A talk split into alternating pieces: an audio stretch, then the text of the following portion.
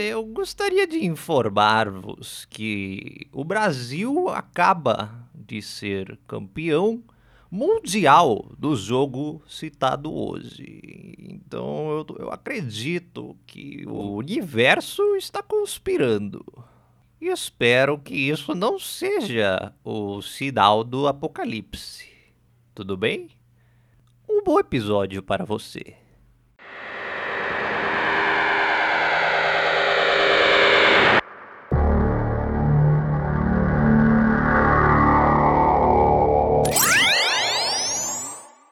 A vida de um artista, ela acaba sendo mais difícil por vários motivos. Acho que pressão social, eu não sei se é o caso do anime, né? Mas, cara, você tem que dedicar muito tempo da sua vida pra querer seguir uma carreira dessa, né? Então, é algo que tem um peso que às vezes não é socialmente aceito, você largar os seus estudos pra ir viver de música, por exemplo. Então, eu acho que dá pra trabalhar muitos aspectos da vida e comparar com vários artistas que até hoje têm problemas para conseguir impor a sua arte. Não impor, né? Mas demonstrar a arte da maneira mais nua e crua sem ter que se vender.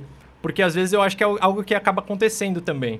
É claro que a gente estava falando de música clássica, mas que, por exemplo, uns tipos de música, uns estilos musicais mais marginalizados, que não tem tanta visibilidade, que são mais de nicho, às vezes eles têm um problema para conseguir impulso e conseguir visualizações que algo popular não teria. Sendo que é a mesma coisa, só que um é socialmente aceito e o outro não é, por ser marginalizado, por ser estranho e diferente. Eu não sei se, se necessariamente é socialmente aceito ou não, né? Isso não tem tanta... É, depende, eu acho, do tipo musical, se for escolher, assim, dependendo. É algo meio que cultural, eu acho. Mais da música clássica, né? Tem essa questão cultural e tal. Eu acho que é porque a música clássica é muito nichada, né? Um público mais cult. Porque não é uma cultura aqui no Brasil. Você escutar música clássica e dar tanta importância para a música clássica como é, por exemplo, na Europa. Porque na Europa é onde surgiu grandes compositores, né? Clássicos. Na Rússia também, né? Eu gosto de pensar, tipo, é, por exemplo, o metal. Cara, eu tenho certeza de que até hoje o metal, ele é coisa do demônio, saca? Se você pega qualquer pessoa que tá na igreja constantemente, o cara vai falar, mano, esse, você não deveria ouvir isso porque isso, essa coisa não é de Deus. Então, eu acho que, quando eu falei socialmente, é mais nesse sentido mesmo, entende? Ah, sim, é verdade, porque, tipo, o Angra, ele fez bastante sucesso aqui, né? Uma banda de metal, mas mesmo assim, eles fizeram muito tour pela Europa. Eu acho que o público lá fora curtia mais, eu acho... Eu não vou dizer que tinha público brasileiro que gostava, mas eu acho que o cenário era mais forte lá fora e eles ganhavam mais, mais dinheiro lá fora. A real é que se eles não fossem lá fora, eles são ferrados. Eu acho eles que não teriam feito o sucesso que eles fizeram, mano. Inclusive o Japão curtia bastante. Fizeram vários shows lá e tal.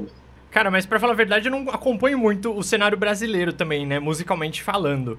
Então, tipo, agora que a, a minha cunhada é musicista, então ela tem me falado algo mais sobre M P B ou a nova M P B, que, cara, tem muita coisa boa surgindo, saca? Mas eu acho que, por não ser parte do ciclo pop, não sei nem se pop, mas popular mesmo, é, é bizarro, porque o nome do bagulho é música popular brasileira e não faz parte da, da população brasileira. Não faz nem sentido. É, porque, né, tem as explicações disso aí. Quais são as explicações disso, Gugu? Não, porque ela não surgiu agora, né? Ela surgiu numa época que ela era música popular brasileira, né? E acabou virando um gênero musical, que com o passar do tempo meio que saiu do, da popularidade aí do Brasil, né? Bem não que não saiu, porque sempre existiu, né? Porque se for ver os atores, os atores mesmo da, da época que surgiu a música popular brasileira, eles vira e mexe, tem música deles aí nas grandes mídias e tal, que fazem sucesso. Só que, que nem hoje em dia, tem a música popular, né? Vamos colocar como gênero, ela meio que tá voltando aí com umas cantoras e cantores e tal. Mas por muito tempo, acho que não tinha uma banda, um cantor bom pra se vender, entendeu? Porque se for pegar os cantores antigos, sei lá, vai pegar, sei lá, um Caetano Veloso, um Djavan, vai vender ele pro público mais novo, que nem o Niche Zero, Fresno, Cine, que fizeram um puta sucesso da porra, tá ligado? Na época era muito mais fácil vender isso do que vender a galera da M P B. Provavelmente tinha gente que tava fazendo essa música, mas eles não tinham tanta voz assim, né? Ah, não mas... era o que a galera queria, não sei. Mas hoje em dia eu acho que... Eu não sei se, por exemplo, o Vitor Clay pode ser... Eu acho que pode ser considerado, sim, música popular brasileira. Ana Vitória, M P B também. Esses novos artistas estão fazendo sucesso. Sim. Eu acho que então, quando eu falei que hoje em dia tá tendo uma galera, eu tava pensando neles. Então, eu acho que a M P B ainda é forte, sim, no Brasil. Então, mas teve uma época que eu acho que não, não tava tão forte, assim. Eu acho que a M P B também, é, ela chegou a ser mais uma... Dependendo da época, obviamente... uma maneira de embate contra o, o governo, saca? Então, você tinha uma ideologia musical, enquanto hoje em dia a gente tem algo mais reservado, mais voltado para a arte de fato, e não para o embate. É, naquela época, né, Chico Buarque, eles estavam fazendo a música como uma forma de protesto, e também estava crescendo. Era outro movimento, era outro momento, assim, era o Brasil em foco. É, eu acho que a gente juntou as mesmas coisas, porque fora das músicas de protesto, tinha muita coisa também dentro da M P B que não tinha nada a ver com protesto, né? Que nem Roberto Carlos da vida e tal. Ou eles produziam isso ou eles eram censurados, entendeu? Então eles mesmos escolhiam, assim, ah, vou fazer minha música, só que sem esses temas. Sim, mas é. aquele, aquele era o foco. Ela surgiu com o propósito de... Não, é muito mais antigo do que justamente a ditadura foi. Mas naquela época eu acho que ganhou bastante força como uma forma de protesto, porque você não podia sair muito na rua. É, sabe? Porque querendo ou não, é, a música é uma forma, sei lá, do autor se expressar e como um protesto ela é muito válida, eu acredito, né? Sim, mas eu acho que mesmo hoje, eu acho que, por exemplo, o que voltou a tá em alta, assim... Era, por exemplo, o rap, o hip-hop, tá voltando. Uns artistas novos estão surgindo, por exemplo, poesia acústica, estava em maior sucesso, Xamã. Esses novos artistas, e, e eles falam e cantam a realidade brasileira. O Djonga também, eu, eu gosto bastante do Djonga. Quem nunca escutou uma música do Djonga vai ver, velho, o que, que é os versos dele. Óbvio que tem também muito rap. É flex, que eles falam, que é ostentar, que é tipo funk também, que é ostentar, mas tem funk que também canta a realidade, até hoje. Então eu, eu gosto das músicas brasileiras que estão surgindo. É, mas tem um negócio que hoje em dia eu acho que é, é mais fácil, que nem hoje em dia várias, várias músicas fazem muito sucesso, né? Pela questão do acesso, é muito mais fácil do que antigamente. Então, hoje em dia o rap... M P B, não, sertanejo, o rock e tal, grande parte aí dos estilos musicais tem bastante público, né? E eles conseguem ter força pra continuarem vivos, né? Eu adorei que você mencionou o funk, velho, porque ele era um estilo musical de favela mesmo, de periferia, e que ganhou uma força incrível, cara, de que agora qualquer pessoa não somente cria funk, mas... qualquer pessoa escuta funk. Eu acho que o pessoal da High Society, inclusive, tá inserido nesse meio que começou no micro do micro, tá ligado? E é bizarro, porque aconteceu a mesma coisa com o jazz. O jazz saiu de... da periferia, dos negros nos Estados Unidos. E que hoje em dia, se você for pegar o jazz, o jazz é considerado uma da... um dos estilos musicais mais complexos que existem, né? E é muito bizarro como essa inversão de valores acontece ao longo dos anos. Eu lembro que o funk na, na época, assim, era tão marginalizado que passava na T V, assim, quando uma menina, ela, ela era branca, padrãozão, classe média alta, e aí ela, eu não lembro qual era a novela, mas ela ia, frequentava baile funk, e aí os pais, não, mas o que que é isso? Você tá indo baile funk, não sei o quê. Hoje em dia, você vai em festa, assim, tipo, sei lá, aqui...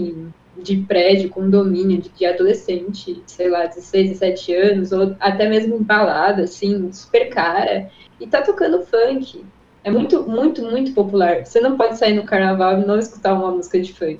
Tem razão. E na nossa época, na nossa época, né, mas quando era mais novo o carnaval não tinha tanto funk, era mais... Não tinha funk, era axézão, axézão. Agora, é, o popular é o funk, sertanejo, mas... sertanejo é bem popular, mas eu acho que funk combina muito com o carnaval. Nossa, cara, sem dúvida. A festa da carne, né, velho? E nada como um bom funk pra arrastar a raba no chão e dançar loucamente. Porque, às vezes, é claro, as letras de funk podem tanto falar sobre a realidade, né, do artista, que nem você tinha mencionado, né, Gugu? Quanto falar sobre é, ostentação ou então as coisas do corpo que a, a pessoa que você quer pegar ou com quem você quer transar, esse tipo de coisa. Mas, assim, obsceno, né, no caso. Tem um funk... É, que eu cresci, assim, no funk. Era, tinha o Proibidão e tinha o, o funk mais melody, que era Poderosa, Rainha do Funk. Aí tinha os outros Proibidão, que era do Comando Vermelho, você falava de facção, ou do P C C, ou quando você falava de roubo, etcétera, era Proibidão. Aí, nas festinhas, tocava mais o Melody, né? Aí, depois começou a popularizar, por exemplo, com a Tropa de Elite, que deu o funk das armas, né? Proibidão. E aí foi popularizando, popularizando, e foi mudando, que hoje em dia eu acho que é o funk ostentação que segue, assim, mais. Saudades Furacão dois mil, que falava sobre putaria e a gente não sabia. É, mas o El-chan também ficava cantando putaria estilada, dançando criança. Mano, exatamente, eu com seis anos, cinco anos, dançando El-chan. Na boquinha da garrafa. Na boquinha da garrafa, achando que tava balando, tá ligado? É, Carla Pérez lá, pá, Sheila. Nossa, e mano. Todo mundo foda. Achando lindo, né, cara? Que loucura. Mas, ah. pegando essa parte de músicas, então, já quero introduzir o meu joguinho. Pensei na notícia, né, obviamente, falei, pô, tem aqui a famosa Hatsune Miku. Mas aí eu falei, pô, nem todo mundo conhece Hatsune Miku. Ela pode ser a, a maior e melhor Vocaloid de todos os tempos. Ela tem a sua série de jogos, de duzentos jogos lá, que lança um jogo por ano, basicamente, do Project Diva. Tanto pra console, quanto pra portátil, né? Mas, o que eu quero? Eu quero o obscuro, eu quero o diferente. Então eu trouxe pra vocês algo que foi lançado em meados de dois mil e sete, certo? Um jogo de ritmo, obviamente, que é Osu. Vocês conhecem Osu? Ah, Osu, mano. Ah, caraca, velho. Mano, cheguei muito, mano. Essa Cheguei bagaça muito. É popular até hoje, velho. Eu não lembro... Eu mandei pra vocês, inclusive, tipo, quando eu tava tendo o campeonato mundial, tá ligado? Dessa bodega. Que é um jogo que foi baseado num jogo de D S japonês chamado Osu Tatakae O Endan, e que teve duas versões, e uma das versões foi importada pra América, que se chamou Elite Beat Agents. Não sei se vocês já ouviram falar nele. Não, não, esse não. Mas é um jogo que funciona exatamente como Osu. Você usa o mouse, no caso no D S era a canetinha, né? E conforme vão aparecendo as bolas... É, numeradas, você tem que clicar na ordem e no ritmo da música, acompanhando sempre que possível. Mano, é muito difícil jogar essa bodega, tem que ter uma coordenação desgraçada, mas é muito da hora. O jogo ele é completamente customizável, então dá pra você trocar o seu cursor, dá pra você trocar a cor das bolinhas, dos círculos, né, que vão aparecendo, dá pra você trocar o fundo e... O jogo ele tem não somente essa, esse modo de jogo, ele também lançou com o Catch the Beat, que é, vai caindo umas frutinhas assim, né? Você tem que ir pegando as frutas no ritmo da música. E também tem a versão Taiko no Tatsujin, que é a dos tamborzinhos, né? Eu gosto muito desse jogo, joguei pra caramba. E é da hora porque você pode baixar diversos tipos de música dele. O jogo vem sem música baixada. Você que tem que escolher as músicas pelo site. Agora atualizou, né? Na verdade, já dá pra escolher por dentro do jogo. Dá pra você baixar os maps. Mas antigamente, você tinha que escolher dentro do site, fazer o download da música e do mapa pra você poder jogar no seu computador. Hoje em dia tem a versão pra Android, pra iOS, que não é tão otimizada, mas tá lá. Eles criaram, né? Mas o mais bizarro, que nem é que eu tava falando, é que tem campeonato mundial, velho, desse bagulho. Então, o pessoal cria maps pra jogar em conjunto. Então, são quatro pessoas jogando ao mesmo tempo e quem fizer o, o maior high score ganha, né? Então, você consegue, que nem qualquer jogo de ritmo, tanto good, quanto bad, quanto perfect, pra você conseguir o maior, a maior pontuação. E tem que jogar a música do começo ao fim sem errar, porque quanto mais você acerta o combo, mais pontos você faz. Mano, eu amava Osu, eu jogava quase todo dia. Eu jogava com mouse, né? Mas dá pra usar com mesa digitalizadora. Quem tinha, né? Dava pra usar a caneta e a mesa, mas eu não tinha. Aí eu jogava só com mouse e era muito da hora, porque eu conheci muito anime pelo Osu. Porque na época você tinha que pegar, né? Igual você falou, tinha que ir no site e baixar os packs. E vinha random. Eu não sabia o que podia vir, vinha qualquer coisa, velho. Aí vinha muita música de anime, velho. E aí o fundo, né, era do, do anime. Aí eu falava, caralho, que música da hora, eu vou ver esse anime por causa do osso. E aí eu joguei muito, velho, muito. Aí tem várias dificuldades, aí você tem que fazer S S, que é, é o tipo perfeito. Você fez tudo perfeito, tudo no ritmo, cem por cento.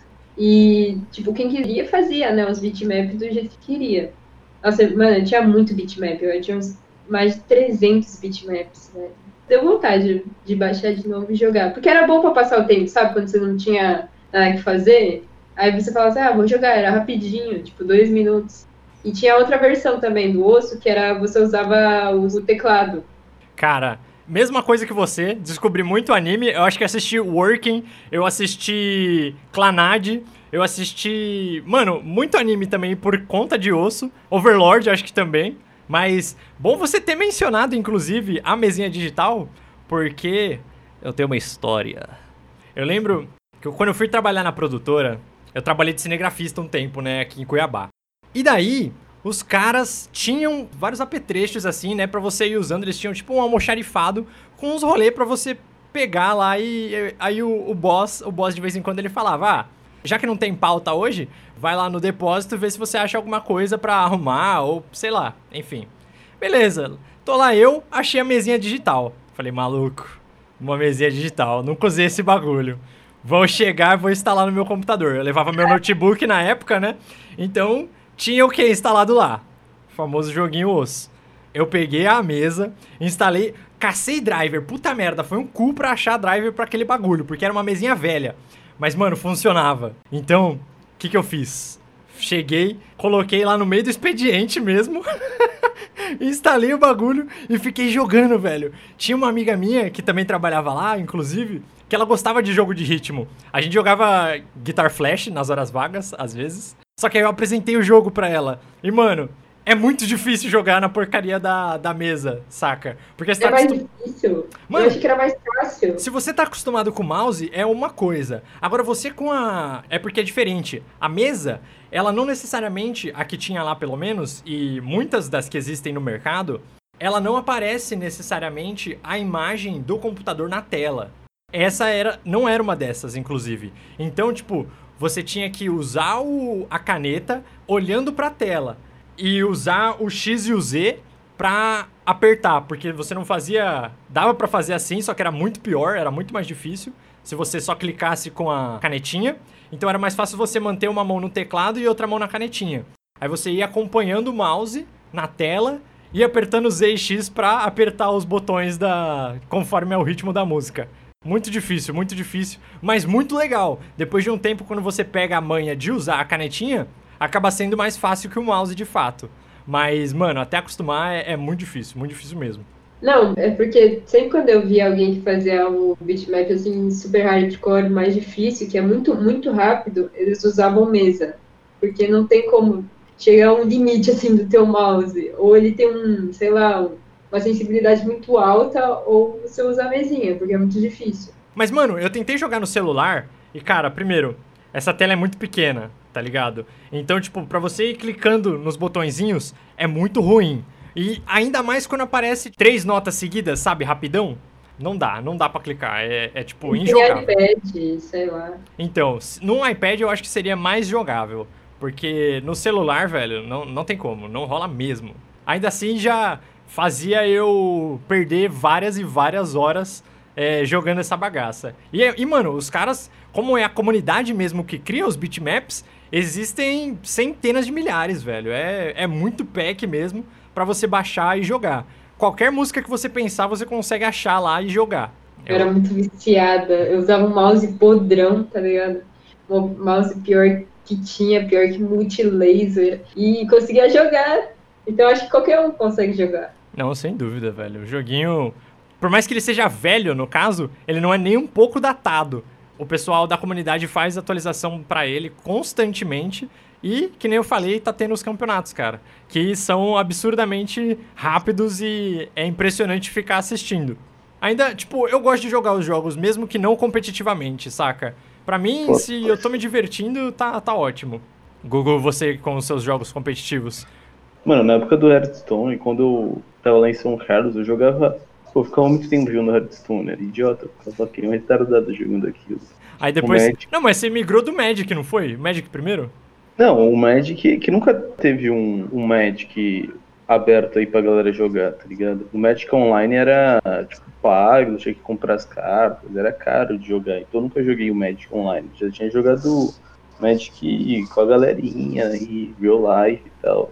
Aí quando lançou o Hearthstone, foi o primeiro card game grande, assim, online que saiu, aí eu fiquei meio viciado no Hearthstone. Ainda mais que ele era gratuito, né, velho, então... Tu chegou a gastar dinheiro nele ou não? Cara, eu comprei uma expansão na época que saiu a primeira expansão, eu comprei uma expansão em uns packs. Quando sai expansão nova e cartas novas, é outro esquema.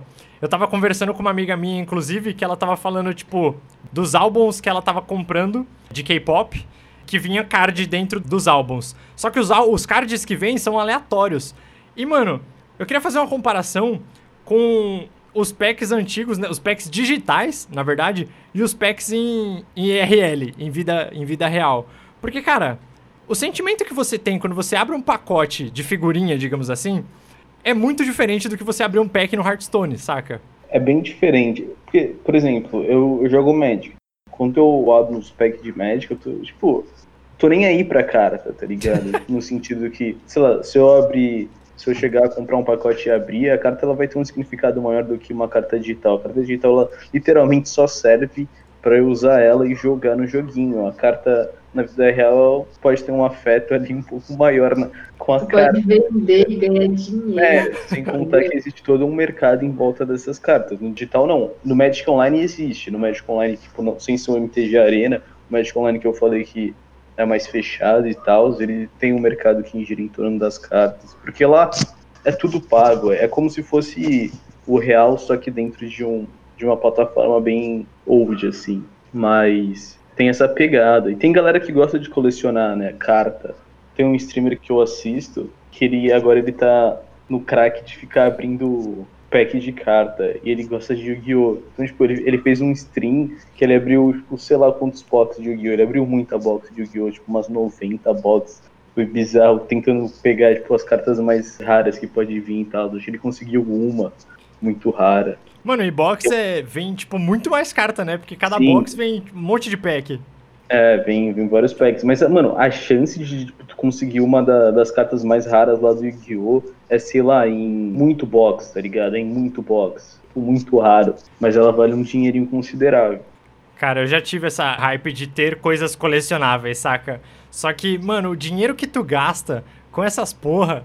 É muito grande, velho. Tu tem que investir muita grana pra comprar, tipo, um monte pra chegar... Ter a possibilidade, não é nem saber se vai vir. Às vezes é mais fácil você simplesmente só comprar a carta, né? Só que é óbvio que a, o sentimento não é o mesmo. Você comprar o bagulho pronto e você abrir e tirar o bagulho mais raro do de todos, saca? Não, e tem muita gente que coleciona... E nem joga, tá ligado? Só coleciona, ele compra as cartas e deixa as cartas guardadas, ele não usa as cartas.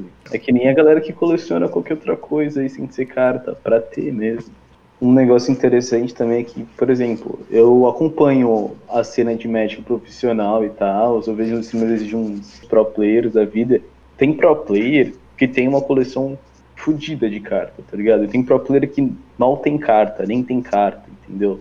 Então... Não... Não é porque tu joga o jogo que tu gosta de colecionar.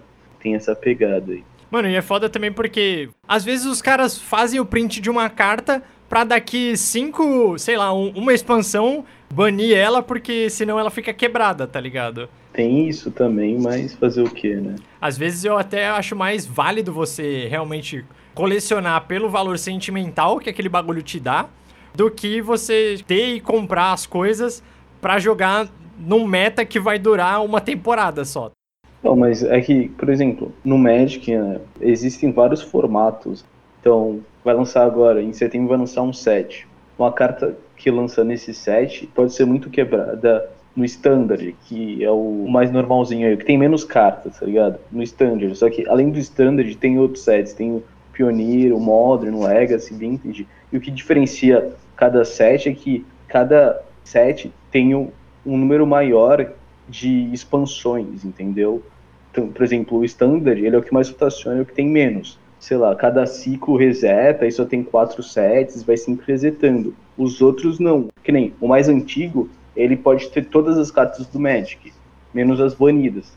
Então, tipo, uma carta que é banida no Standard, ela não necessariamente vai ser banida no Modern, ou em outro, entendeu? Então, isso meio que ajuda um pouco na relação do ban, mas tem carta que é banida em todos os formatos. Ou não é cem por cento banida, só pode usar uma cópia no teu deck e tal. Mano, eu não sabia que era, tipo, é, eles baniam algumas cartas apenas, e em modos diferentes, né, na verdade. Pra mim, tava banido, bania uma, bania todas.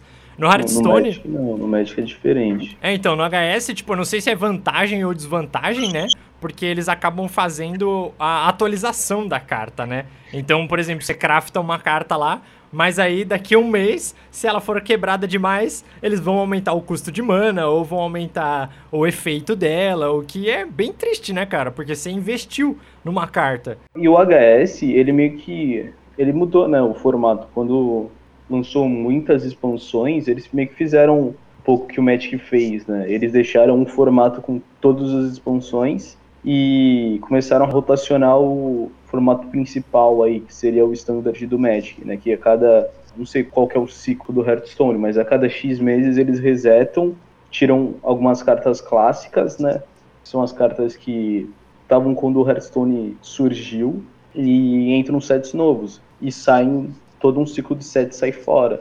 É bom por um lado que, para quem começa a jogar, fica mais fácil, né, que precisa colecionar menos cartas, mas quem já joga, é, acho que é bom, não é ruim... sentido nenhum.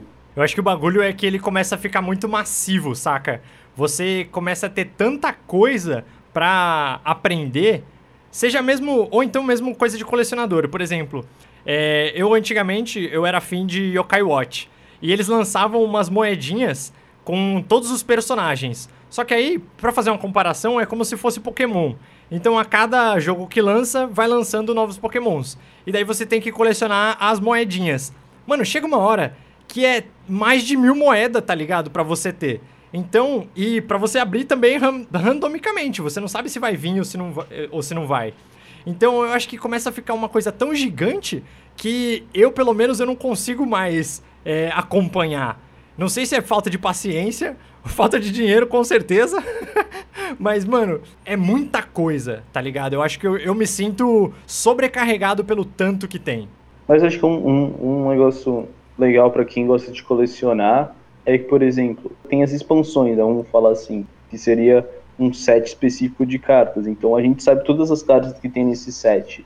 E você pode comprar só desse set, entendeu? Então meio que tu sabe as cartas que vão vir e tal. Aí tu pode selecionar um pouco a sua coleção. Óbvio que você não sabe as cartas que vão vir em cada pacotinho, mas você tem a expectativa do que você quer, né? Fica mais legal, eu acho, assim, de comprar se fosse, tipo...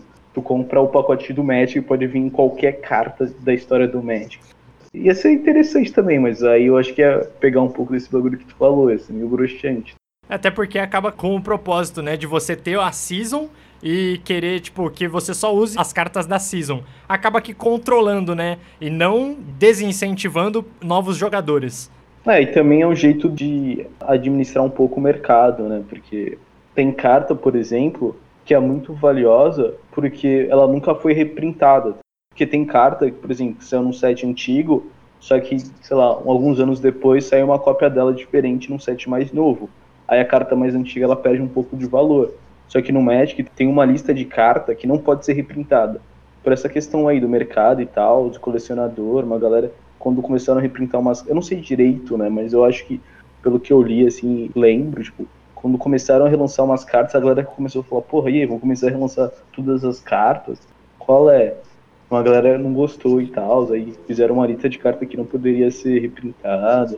Tem um monte de coisa, cara. O bagulho é, é... perder dinheiro, né? Isso que eu ia falar, cara, porque se você for pegar o T G C de Pokémon, eles reprintam o Charizard toda season, tá ligado? Toda vez eles mudam um ataque. Alguns Pokémon, eles até mudam o P V, né, o pontos de vidas, o H P. Só que, mano, primeiro que Pokémon é um jogo super desbalanceado. Não dá nem pra levar muito a sério, mas tudo bem. Então eu acho que também tem essa coisa que é valiosa, saca? Hum.